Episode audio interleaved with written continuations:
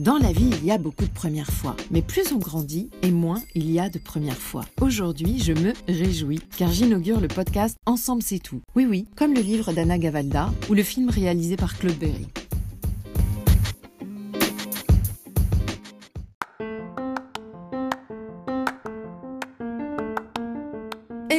Je suis Céline Germani, fondatrice du groupe d'inspiration solidaire Ensemble c'est tout et de ce podcast du même nom. Consultante en relations médias, stratégie de communication et business développement. Mais je suis aussi Lou Salomé, autrice, compositrice, interprète, podcasteuse, etc. Ensemble c'est tout, c'est aussi et surtout un groupe privé sur Facebook qui rayonne dans toute la France pour t'aider à développer ton réseau perso et pro dans la bienveillance. Tu peux nous y rejoindre, tu y trouveras une communauté de freelance, de futurs entrepreneurs ou personnes en reconversion, mais aussi des artistes qui partagent les mêmes valeurs d'entraide et de solidarité. Tu pourras t'y inspirer parce que les autres sont bien sûr une source d'inspiration inépuisable. Tu vas y trouver du soutien, le soutien qu'il te faut pour t'aider à avancer dans ton parcours perso et pro. Tu y feras des rencontres, des récits de vie, des expériences qui vont te booster. Tu vas y rencontrer des experts pour te propulser plus loin, plus haut et plus vite. Enfin, si tu aimes ce podcast Ensemble c'est tout et les valeurs que l'on soutiens-nous, like-le et partage-le à tes amis. Cela va nous aider à pérenniser tout ce que l'on veut mettre en œuvre pour contribuer à développer une certaine idée d'une société plus solidaire.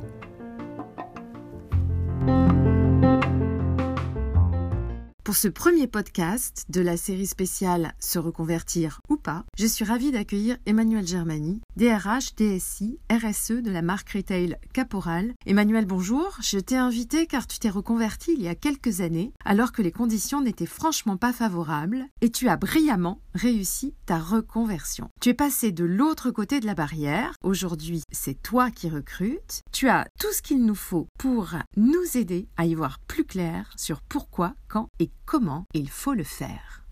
Bonjour. Alors, mon parcours, eh bien, j'ai commencé par une euh, formation de langues étrangères appliquées. Après le bac, euh, je ne savais pas véritablement quoi faire, donc c'était euh, une première option. J'ai commencé par intervenir dans une association d'aide à domicile, donc l'économie sociale, où j'ai eu des visions plutôt autour du développement de l'association et de la communication.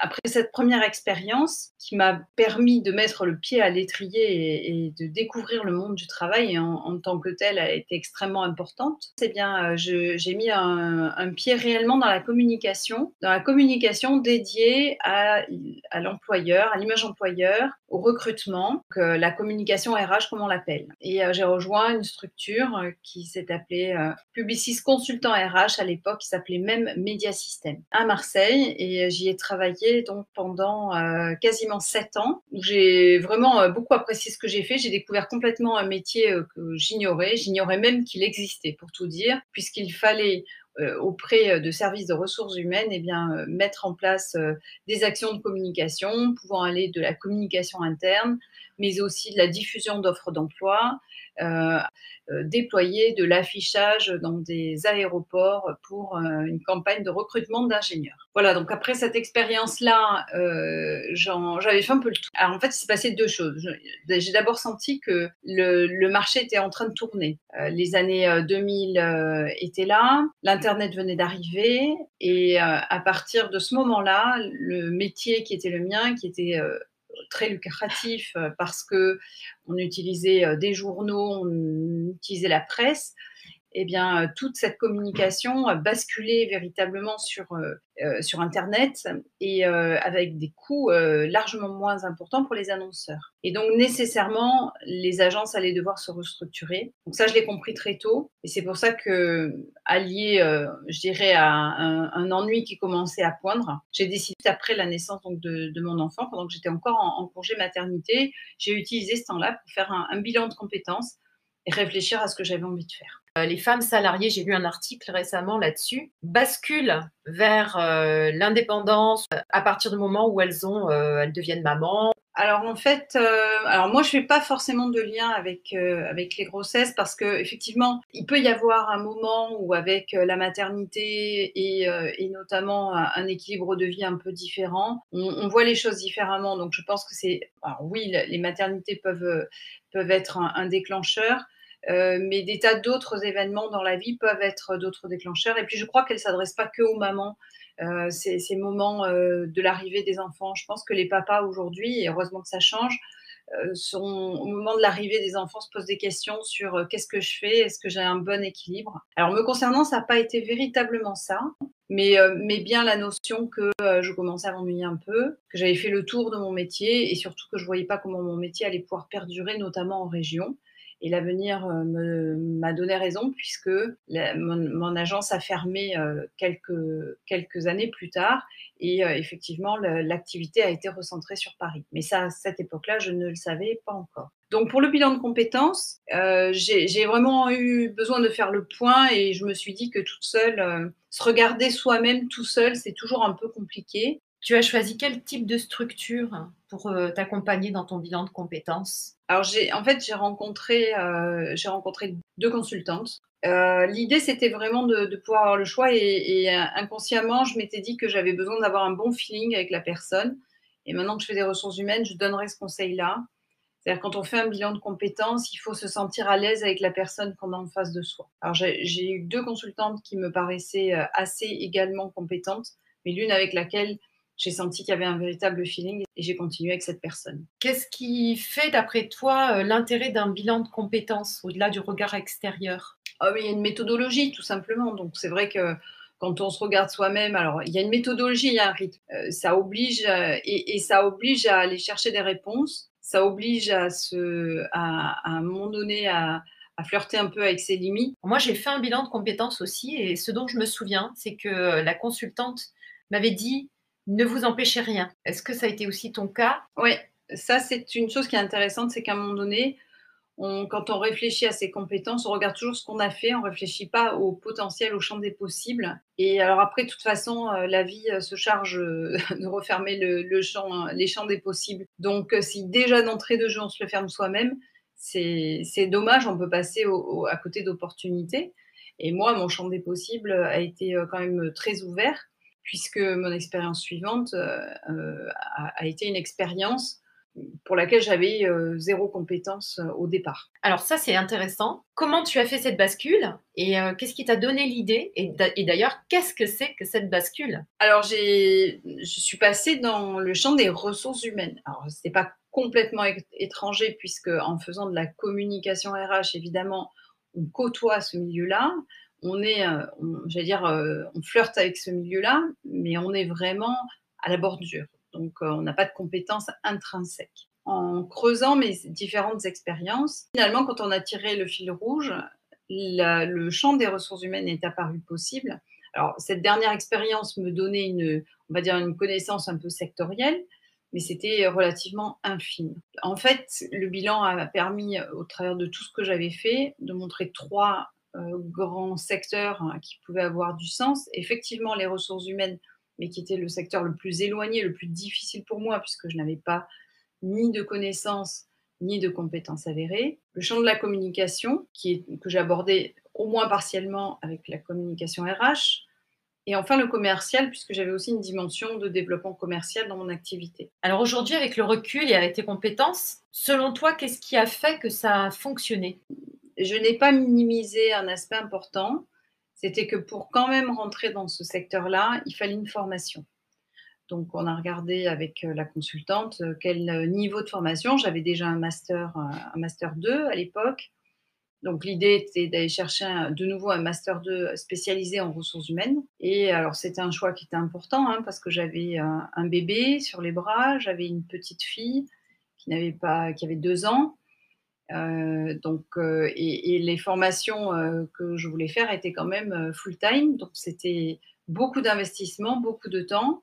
J'étais encore en poste, donc à l'époque, la possibilité, c'était de le faire en, en, CIF, et donc d'avoir un temps de disponibilité pendant le travail pour le faire, congé individuel de formation. Et il fallait encore que je l'obtienne. Il y avait pas mal de freins. Alors d'autant que la suite a été euh, quand même assez compliquée, puisqu'évidemment le, le CIF, dans la mesure où j'étais déjà diplômée, je n'étais pas parmi les publics prioritaires, donc euh, je ne l'ai pas eu. Et la seule solution était de démissionner. Alors, j'ai négocié mon départ et je savais que la société dans laquelle j'étais était, euh, comme je l'ai expliqué, on était dans un moment difficile et, de restructuration. Finalement, j'ai négocié mon départ. Ça m'a permis donc d'être au chômage. J'ai financé ma formation. J'avais quand même, je pense qu'il faut tenir compte aussi de, la réalité de ce qu'on est capable de faire à, l'instant T. Bah, là, je pouvais financer quand même cette formation en ayant quand même la sécurité du chômage. et ensuite, il y avait des concours pour entrer. Là aussi, c'était pas gagné. C'était une des dix meilleures formations qui étaient dans la région, hein, par, par, chance. Donc, tu peux nous dire euh, quelle était cette formation, justement? Oui, alors c'était un, master RH euh, et euh, un DU management relationnel qui est dispensé par l'IAE d'Aix-en-Provence. Et donc, on était très nombreux. Il fallait déjà passer les premiers concours. J'ai plus fait de concours depuis longtemps. Après, c'est la motivation qui fait la différence. C'est vrai que quand on regarde tous ces freins, à partir du moment où j'ai décidé de le faire et que j'ai senti que c'était vraiment important, c'est vrai que j'ai mis en œuvre une telle motivation que j'ai réussi à dépasser ces obstacles les uns après les autres. Et je crois que c'est ça qui fait la différence, vraiment. Tu avais quel âge à cette époque-là? J'avais 38 ans. Ok, donc euh, la, la, quarantaine approchait, c'était quand même une prise de risque malgré tout? Oui, c'était une prise de risque. Et voilà, et je ne me suis pas démontée, j'y suis allée avec culot et j'ai dit que non seulement je le ferais, mais en plus que je serais parmi les meilleurs de la promo, ce qui s'est avéré être le cas euh, à la fin. Donc euh, j'étais assez fière de moi, euh, assez fière de cette réussite, une fois de plus que j'attribue à une volonté chevillée au corps de, réussir ça. Alors, selon toi, qu'est-ce qui pourrait faire justement échouer une reconversion? Alors, ce qui pourrait faire échouer une reconversion, euh, c'est déjà de, alors effectivement, d'avoir euh, une vision trop restrictive et, finalement de ne regarder que ce qu'on sait faire et ce qu'on a déjà fait et finalement de, ne pas arriver à sortir un peu du cadre. Il faut sortir quand même du cadre au moins au début, se donner euh, le champ des possibles, comme je disais tout à l'heure. ça, c'est le premier point parce que ça va ouvrir des voies qu'on n'imagine pas. et, ça, ça me paraît quand même être la base. La deuxième chose, il y, a des, obstacles et certains sont difficilement dépassables. Je vais donner un autre exemple. J'ai fait un deuxième bilan de compétences plus tard dans ma carrière, quand au bout de quelques années dans les ressources humaines, je stagnais un peu et je me disais, euh, bon, qu'est-ce que je fais? Est-ce que je fais encore un saut dans un nouvel univers? Pourquoi pas? Ou est-ce que je reste dans l'univers dans lequel je suis? Et euh, ce deuxième bilan, il, il, a eu un résultat complètement différent. C'est-à-dire que j'ai décidé, suite à ce bilan, de, continuer à faire ce que je faisais et de ne pas me reconvertir une fois de plus. Pourquoi? Parce qu'à cette époque-là, les choses avaient changé pour moi. J'avais une euh, situation financière qui était plus compliquée. Et le choix était clairement posé de dire, ben, est-ce que à un moment donné, prendre ce risque de repartir aussi avec une rémunération plus basse, euh, prendre le risque de ne pas réussir, est-ce que je peux l'assumer ou pas? J'aurais pu, mais ça aurait été un choix. Donc, il faut être conscient des choix qui se portent devant nous, des risques qu'on euh, a devant soi, et est-ce qu'on pense qu'on peut les tenir ou pas. Si ces risques sont trop importants, le risque est de les minimiser. Et ça, ça peut empêcher pour moi euh, une reconversion réussie. C'est à un moment donné d'être dans le déni ou euh, dans une prise de risque inconsidérée. Quand je prends des risques, je sais que ce sont des risques je sais à quoi je m'attends, je sais ce qui se passe en cas d'échec et je sais que je peux l'assumer. Voilà. Et ça, pour moi, c'est important d'assumer ça quand on veut se reconvertir. Alors aujourd'hui, tu es passé de l'autre côté de la barrière puisque tu es DRH euh, de la marque retail euh, Caporal. Selon toi, pour une personne qui, se, qui veut se reconvertir, est-ce que le manque d'expérience est totalement rédhibitoire? C'est une vraie difficulté, hein, mais elle se surmonte. Pourquoi? Parce que d'abord, euh, il faut savoir qu'on dispose de compétences transversales qui sont importantes et euh, transversales et transposables. Ce que l'on fait dans une expérience va nous servir dans une autre. Je vais donner un exemple que j'aime bien donner. Quand j'étais étudiante, je vendais des produits surgelés euh, chez Tout par Gel au téléphone, donc. Et dans un entretien, un jour, quand on me parlait des compétences, et c'était sur des compétences que je n'avais pas, je me suis lancée à tout hasard et j'ai cité cette compétence-là qui est la capacité au travers de cette expérience, pourtant euh, qui pouvait paraître assez peu valorisable. C'est un entretien donc avec Publicis, imaginez-vous, je leur parlais de tout par gel. Et finalement, j'ai fait mouche parce que je leur ai expliqué que finalement, j'étais capable, j'étais une des meilleures et euh, j'étais capable de vendre ces fameux colis promotionnels et qu'en plus, les gens à qui je vendais devenaient d'excellents clients parce que j'avais le nez pour sentir les, les clients qui allaient euh, devenir des, des, clients fidèles. Et j'ai mis en valeur ma capacité d'empathie, de lien, de relationnel. Quand j'en ai rediscuté avec mon manager euh, quelques mois plus tard, il m'a cité cet exemple en me disant que ça avait fait mouche. Des personnalités atypiques, on en parle beaucoup en ce moment. J'aimerais avoir ton avis sur, euh, sur ce type de profil-là. Qu'en penses-tu? Alors d'abord, ça dépend des contextes. En tout cas, ce qui est certain, c'est que quand euh, on voit un CV très éclectique arriver, ce qui est sûr qu'il ne faut pas faire, c'est de dire regardez, voilà ma palette de compétences et de connaissances, à vous de choisir. Ça, ça marche pas. Parce que d'abord, le recruteur, lui, en général, il est. Euh, alors, soit il, y a un besoin précis et il va chercher juste une adéquation entre des compétences et un poste qu'il doit pourvoir. Donc là, dans ce cas-là, bah, il cherche juste le bon matching, la bonne adéquation. Donc, si on lui présente une palette, il n'y a pas le temps d'aller se creuser la tête, de dire tiens, est-ce que derrière, j'ai peut-être un truc qui. Donc, il faut faire le job. Si on postule euh, à quelque chose de précis, il faut faire le job euh, pour aider le recruteur en lui disant regardez, dans tout ce que je sais faire, il y a ça qui matche super bien. Et en plus, j'ai de la richesse à côté, je peux vous apporter d'autres choses. Ça, ça fait sens. Euh, si c'est dans le cadre d'une candidature plutôt spontanée, là, ce qui est intéressant, c'est quand même de montrer le fil rouge, parce qu'il y en a toujours un. Si je prends mon exemple, j'ai fait des choses très diversifiées, mais le fil rouge, c'est finalement l'humain et le projet. Aujourd'hui, je suis, DRH et je suis aussi, pilote aussi des projets informatiques. Je suis DSI. Je ne suis pas devenue technique pour autant, mais néanmoins, ce que je sais faire, c'est manager des hommes et des femmes et accompagner des projets dans l'entreprise.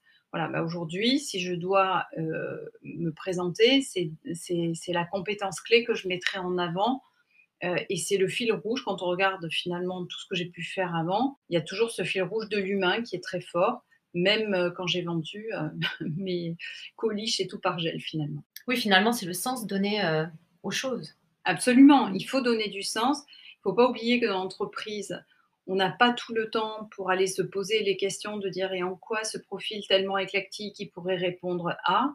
Non, il faut aller faire le job, il faut dire regardez, regarder euh, et de manière à ce que le recruteur puisse à un moment donné, le recruteur, le dirigeant d'entreprise, euh, le DRH, peu importe, se dire ah ben tiens ça, ça peut me servir pour ça. Il faut que l'adéquation à un moment donné elle, puisse se faire. Donc il faut aider là-dessus.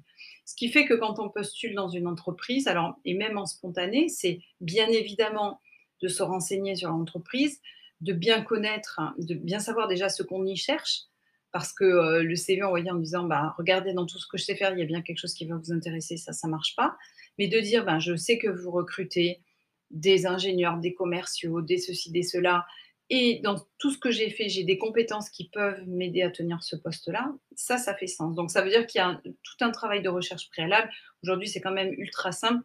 Moi, je suis toujours euh, ébahie de voir euh, des candidats qui arrivent à qui je pose la question, alors qu'est-ce que vous connaissez sur notre entreprise? Et qui me regarde euh, l'œil un peu affolé et, finalement euh, qui me sortent une ou deux banalités. Vous allez sur le site de l'entreprise, vous allez sur LinkedIn et vous allez regarder des collaborateurs de cette entreprise qui postent souvent beaucoup d'informations sur cette entreprise. Ça vous donne des infos sur la culture, sur, sur les gens, ça vous donne des infos sur les métiers, sur plein de choses. On trouve tout ce qu'on veut. Donc, vous faites une excellente idée de, la boîte pour laquelle vous euh, souhaitez postuler, et ensuite, vous vous dites en quoi ma palette d'outils, finalement, en quoi ce que je suis, ça peut correspondre à cette entreprise-là. Vous pouvez gommer tout à fait certains aspects, sans les dissimuler, mais en tout cas, choisir de, mettre certains plus en valeur euh, parce qu'ils matchent particulièrement avec le, ce contexte-là. Et, ça fera mouche. Moi, j'ai des missions, quand ça m'est arrivé de présenter des CV, j'ai des missions entières que j'ai même pas déroulées parce que une fois de plus, le recruteur, euh, c'est un homme ou une femme pressée, donc euh, je lui présente ce qui fait sens pour lui, pas ce qui fait sens pour moi. Un des gros défauts, souvent des candidats, c'est de rester dans leur propre basket et pas de se mettre dans les baskets du recruteur, de la personne qu'elles ont en face d'elles. Quel conseil tu donnerais aux personnes qui souhaitent se reconvertir ou même, je dirais, le stade avant alors, dans cette période effectivement compliquée, mon premier conseil, c'est euh, déjà de ne pas être en réaction Alors c'est facile à dire, plus difficile à faire, mais quand on veut faire un projet de reconversion, c'est pas pour fuir quelque chose, c'est parce que on veut faire quelque chose d'autre. Et bien sûr parce qu'on a une insatisfaction euh, sur le poste dans lequel on est, mais, mais pas en mode fuite au secours, je vais tellement mal, il faut que je parte vite, et pas sous le domaine de l'émotion. Ça, c'est toujours très dangereux. Donc, euh, il faut se concentrer sur la création, sur l'énergie qu'on met à créer une nouvelle, une nouvelle activité. Ça, c'est le plus important. Et en euh, ça, d'ailleurs, donc le, bilan de compétences peut vraiment aider euh, les personnes à y voir plus clair. C'est un très bon mm. outil. Effectivement, c'est un très bon outil. Faut, la qualité du consultant est importante. C'est pour ça que je conseille toujours d'en rencontrer au moins deux, voire trois. Dans les coachs qu'on peut voir euh, justement sur ces bilans de compétences, il existe des cabinets, par exemple, spécialisés. Et aussi, on voit fleurir tout un tas de coachs indépendants. Alors, on ne sait pas toujours euh, s'ils sont compétents ou pas. Est-ce que tu en sais un petit peu plus euh, sur ce point-là? Un coach, c'est un coach. Les organismes de bilan qui font du, bilan de compétences doivent être accrédités pour faire des bilans de compétences. Après, des coachs peuvent évidemment avoir la dimension pour accompagner à la réflexion, mais le bilan de compétences, c'est quand même un outil qui est assez normé. Donc euh, voilà, il faut, bien regarder quand vous vous adressez à quelqu'un et lui demander s'il est accrédité pour faire ce bilan de compétences. J'aurais tendance à dire qu'un coach, il intervient peut-être après le bilan de compétences. Finalement, quand on a un projet, par exemple, de création d'entreprise, peut-être que le coach peut nous aider justement à avancer pas à pas.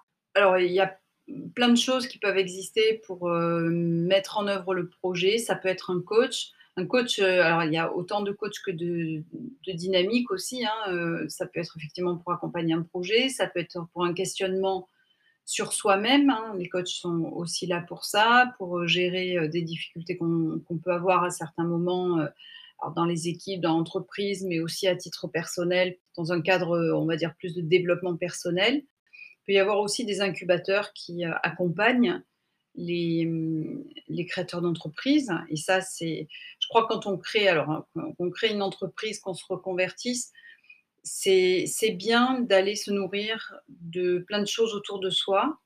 Après, il faut prendre du recul, il faut en prendre et, en laisser, et en laisser.